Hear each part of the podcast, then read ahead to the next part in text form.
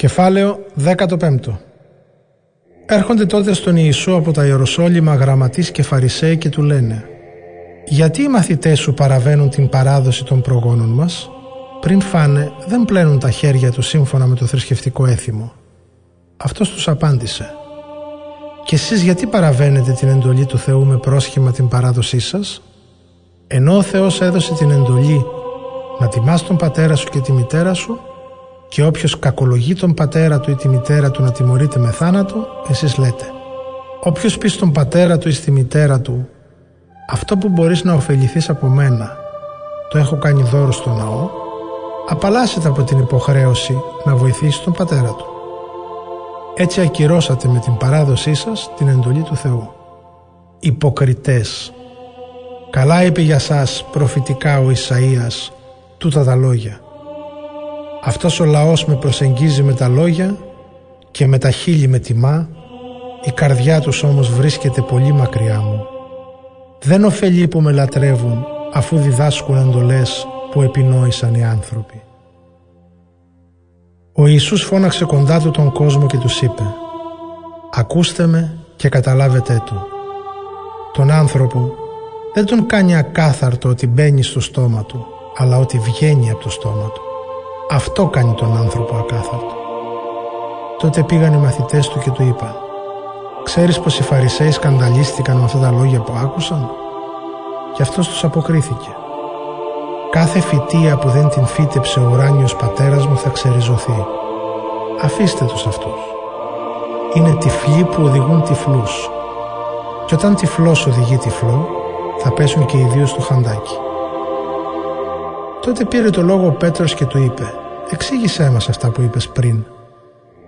Ο Ιησούς απάντησε «Ούτε εσείς ακόμα δεν μπορείτε να καταλάβετε. Δεν καταλαβαίνετε πως ό,τι μπαίνει στο στόμα προχωρεί στην κοιλιά και έπειτα αποβάλλεται στο αποχωρητήριο. Όσα όμως βγαίνουν από το στόμα προέρχονται από την καρδιά και αυτά είναι που κάνουν ακάθαρτο τον άνθρωπο.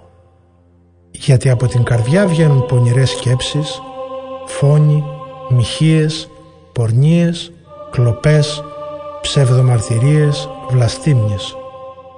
Όλα αυτά κάνουν ακάθαρτο τον άνθρωπο, ενώ το να φάει με άπλυτα χέρια δεν τον κάνει ακάθαρτο. Ο Ιησούς άφησε τον τόπο εκείνο και αναχώρησε για την περιοχή της Τύρου και της Ιδώνας. Τότε μια γυναίκα Χαναναία βγήκε έξω από τα όρια της περιοχής εκείνης και του φώναζε δυνατά «Ελέησέ με Κύριε, Ιέ του Δαβίδ, η θυγατέρα μου βασανίζεται από δαιμόνιο». Αυτός δεν της απαντούσε λέξη. Τον πλησίασαν τότε οι μαθητές του και τον παρακαλούσαν «Διώξε την γιατί μας ακολουθεί και φωνάζει». Ο Ιησούς είπε «Έχω αποσταλεί μόνον για τους πλανεμένους Ισραηλίτες». Εκείνη όμως ήρθε και τον προσκύνησε λέγοντας «Κύριε βοήθησέ με».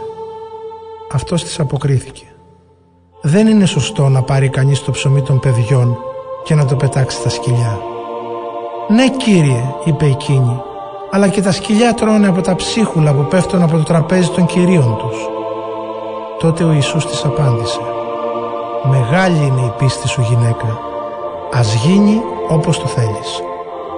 Και από εκείνη την ώρα γιατρεύτηκε η θυγατέρα της. Ο Ιησούς έφυγε από εκεί και ήρθε κοντά στη λίμνη της Γαλιλαίας. Ανέβηκε σε ένα βουνό και καθόταν εκεί.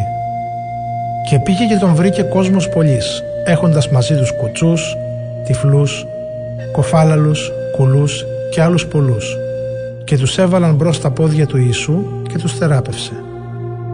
Έτσι το πλήθος θαύμασε που είδε κουφούς να ακούνε και άλλαλους να μιλούν, κουλούς να γίνονται καλά, κουτσούς να περπατούν και τυφλούς να βλέπουν και δόξασαν το Θεό του Ισραήλ. Ο Ιησούς κάλεσε τότε τους μαθητές του και τους είπε «Σπλαχνίζω με αυτόν τον κόσμο. Τρεις μέρες τώρα είναι μαζί μου και δεν έχουν τι να φάνε. Και δεν θέλω να τους διώξω νηστικούς, μην αποκάμουν στο δρόμο». Και του λένε οι μαθητές «Πού να βρούμε εδώ στην ερημιά τόσα ψωμιά για να χορτάσει τόσους κόσμους» Τους λέει ο Ιησούς Πόσα ψωμιά έχετε; Εφτά και λίγα ψαράκια του απαντούν. Και αφού πρόσταξε τον κόσμο να καθίσουν κατά γης για φαγητό, Πήρε τα 7 ψωμιά και τα ψάρια, είπε ευχαριστήρια προσευχή, τα έκοψε κομμάτια και τα έδωσε στους μαθητές και οι μαθητές στον κόσμο. Έφαγαν όλοι και χόρτασαν. Και όταν μάζεψαν τα κομμάτια που περίσσεψαν, γέμισαν 7 καλάθια. Αυτοί που έφαγαν ήταν 4.000 άντρες χωρίς γυναίκες και παιδιά. Έπειτα άφησε τον κόσμο να φύγει, πήγε στο καΐκι και ήρθε στην περιοχή της Μαγδαλά